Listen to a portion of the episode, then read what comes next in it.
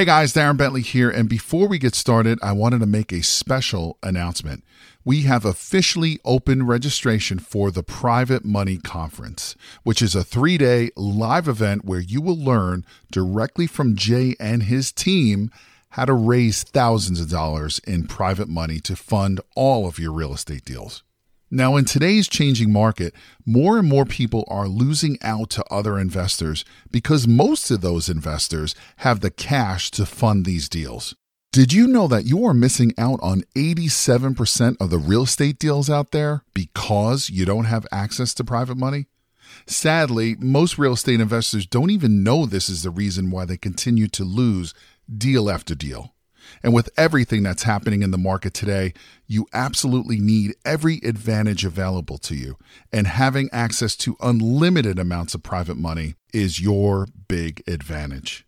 So to register for this live event, head over to jayconner.com/event.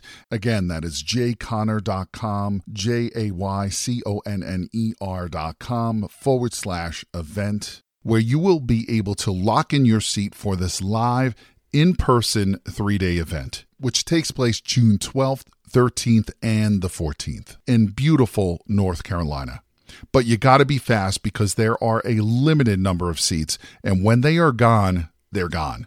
So again, to take advantage of this incredible event and to learn how to raise all the private money you'll ever need directly from Jay Conner and his team, head over to jayconner.com/event. Again, that is jayconner.com, jayconner.com/event. Now let's get into today's episode. So what is or are the biggest problems and challenges that this software fixed? It fixed having to have someone to sit there and individually type up offer after offer after offer. It fixed the challenge of me. Basically, I can figure out what everyone in the entire MLS is willing to take for their house by putting offers in front of them. So that fixed that challenge. It's almost, it worked as a branding piece too, because you'd be surprised at how many offers we send out to a listing agent and they say, this seller's not motivated, but this one is. What could you pay for this house? There's a bunch of things that I never really thought it would do that we've gotten deals in a roundabout way just because we've put so many offers out into the market. My guess is what a realtor sometimes thinks is the most motivated seller is the opposite is true once the offers actually go out. What I'm saying is, regardless of how motivated a realtor thinks a particular individual is to sell their house, people, I mean, even the owner of the property, I've discovered, they don't know what they're going to do until they got an offer sitting in front of them. I agree with you, 100%. I mean, it's like, you know, we did a deal recently where the owner of the house was an out-of-state owner, absentee owner, lived up in Chesapeake, Virginia. The house was down here in my area. It had been vacant and not habitable or livable for like 4 years, built back in 1945. The after-repaired value was like $180,000. Now, it was going to be a big rehab. Here's the thing. The least my acquisitionist could get him down to over the phone, in person, was $60,000. Over the phone, it was $80,000. In person, it was $60,000. I told my acquisitionist to offer $20,000. And of course I was going to have to put like $80,000 in it in rehab. And my acquisitionist said, they'll never take $20,000. And I told my acquisitionist two things because they were still in training. Number one, you have no idea what that seller is going to take until you make the offer. And secondly, you must justify your offer when you're talking with an off-market seller and you're not, you know, going through MLS. And they took the $20,000. Point of the story is we don't know what people are going to do until that offer is actually in front of them. Yeah, so, I agree with you. The thing is, like in our market, we've got 5,000 active listings at any given time. That's 5,000 sellers that have raised their hand and said, I'm willing to sell my house. You just don't know which one of those 5,000 is super motivated. And we're not buying 10 a month from the app, but we're buying 2 to 3 a month from the app. And if you, obviously it's free for me because it's my piece of software, but we charge $500 a month. It's our second best return on investment piece of marketing second to text messages. Got you. So yeah, this is just really, really interesting, Caleb. Now, so you've got 5,000. Just thinking about the number of listings that I've actually got here in my area. So here's another question. Before the offers go out, is anybody on your team looking at the properties? You mean physically going to the properties? Yeah. No. So we always advise anybody that's going to use the app to make sure they put some sort of out clause or due diligence period. So if they lock something up, the numbers don't work when we send somebody out there, that they can get out of the contract without any harm. And I will tell you, does it happen? Yeah, I'd say probably about 20% of the time we put something under contract, get out there and just say, okay, no, that's not going to work. Well, you read my mind. I was going to ask you, what percentage of the time are you under contract? And by the time you do the walkthrough and the assessment, you're going, no, this ain't happening. Not very often. The Google Street Views are so good these days, and the pictures, we can usually have a pretty good idea of what we're getting ourselves into without even having to drive to the property. Right, right. Yeah, and any good MLS listing is going to have good pictures as well of the exterior and interior as well. So that answers that question. You got the due diligence period in there. Say you're a wholesaler, like you are. So you got a wholesale team. And let's say you get it under contract, and for whatever reason, none of your buyers list takes you down on the property. What's your out on that? Are you just getting out during the due diligence period as well?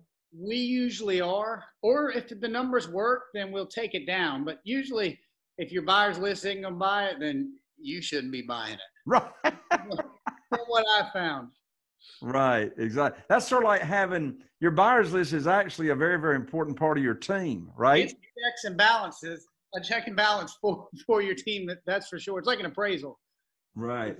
So if you don't mind sharing, what's some of the criteria or the best criteria that you and your current clients are using for search criteria? Yeah, so our best is the 90 days or longer on market, meaning that the house. Like period?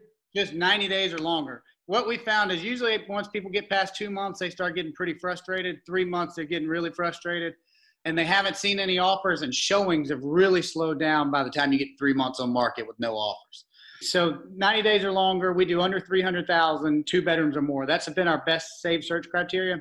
You can also we have a saved search criteria that's based on keywords.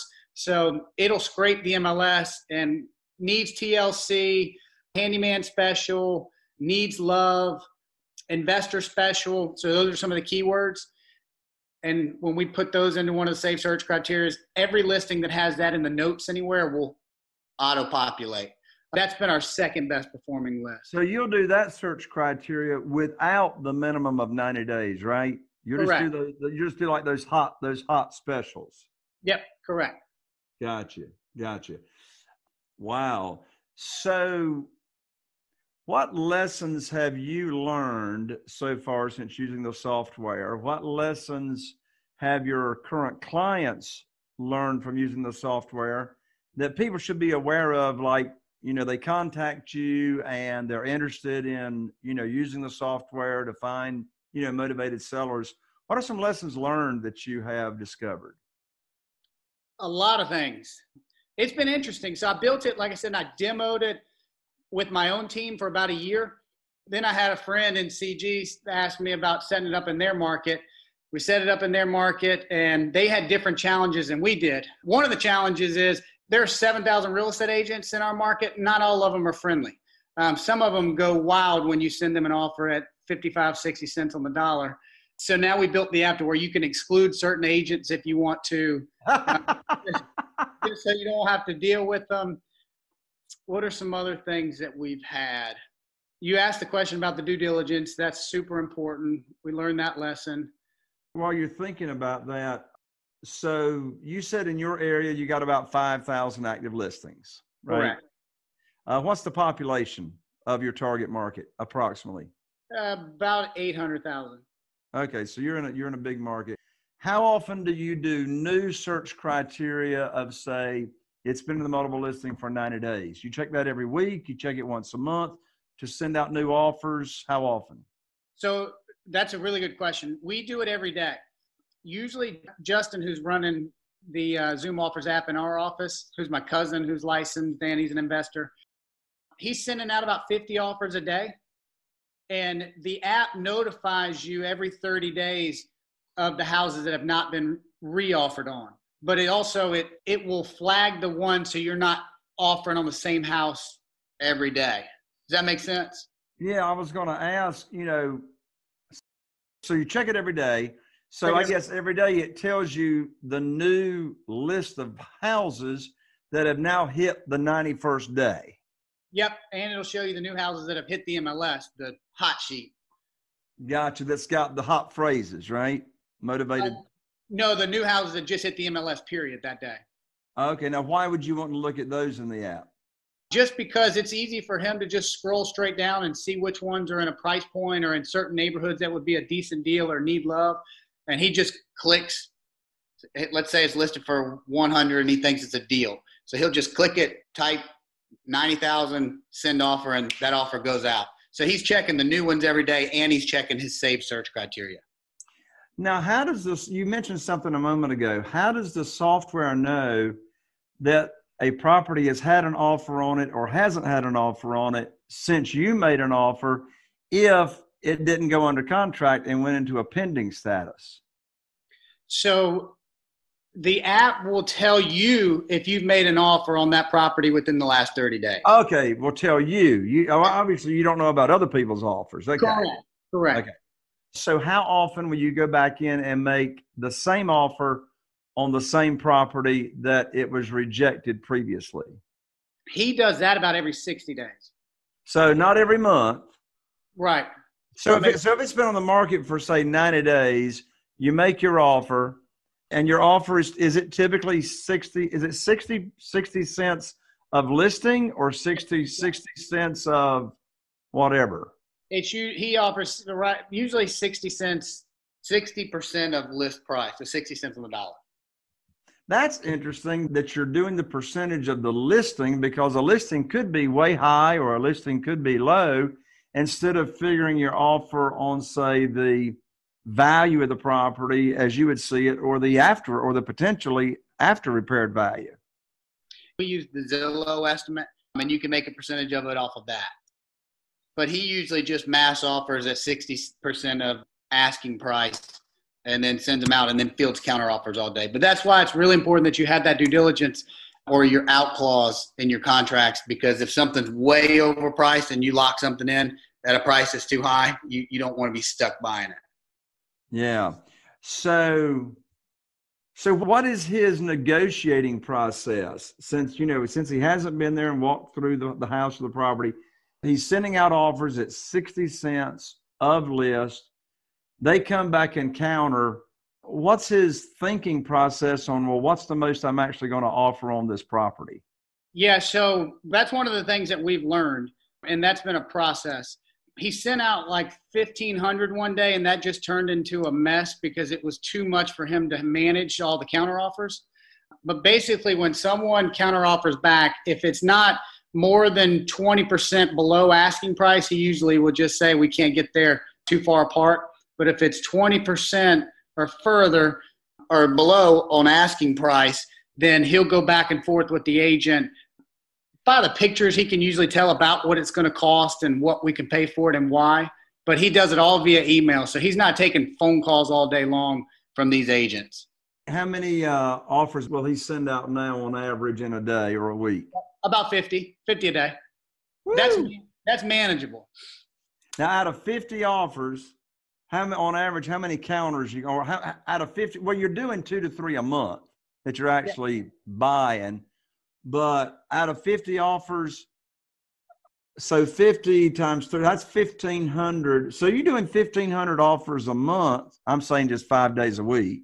Mm-hmm. No, that's 30 days. Anyway, I'm trying to think how many offers you got to send out that you're actually getting a deal. So that's 1,000. Yeah, so about 1,000. So you got to send out 1,000 offers to get 3 deals. It really depends on the market. Like, we're picking up 2 to 3, but we're in a very low inventory market. We've got a guy in Birmingham, Alabama that he told us about 2 months ago, he picked up like 11 deals one month. My lands. Yeah. I mean, that's not typical result. Yeah. Well, that's awesome. Well, Caleb, let's let everybody know how to get in contact with you, how to get information on getting the software in their area, and et cetera. Yeah. All you have to do is go to zoomoffersnow.com and put in your contact information and click submit, and it'll send you a quick demo video of how it works, the pricing sheet and everything. It's really simple, but just go to the website. All right. So everybody make sure you got it, and we'll put it up here on the video as well at www.zoomoffersnow.com, zoomoffersnow.com. Caleb, thank you so much for coming on the show. No, Jay, thank you for having me on. Absolutely. Glad to have you. And any final parting words before we sign off? I don't, man. I just really appreciate it. I'm humbled to be on your show. All right. Excellent. Glad to have you, Caleb. All right, folks. Thank you for joining in. Be sure if you're on YouTube or iTunes, you want to hit the subscribe button. Be sure and rate and review us. And Google Play, all of you, we appreciate you being on here. I'm Jay Conner, the Private Money Authority, wishing you all the best. And here's to taking your real estate investing business to the next level. We'll see you on the next show. Bye for now.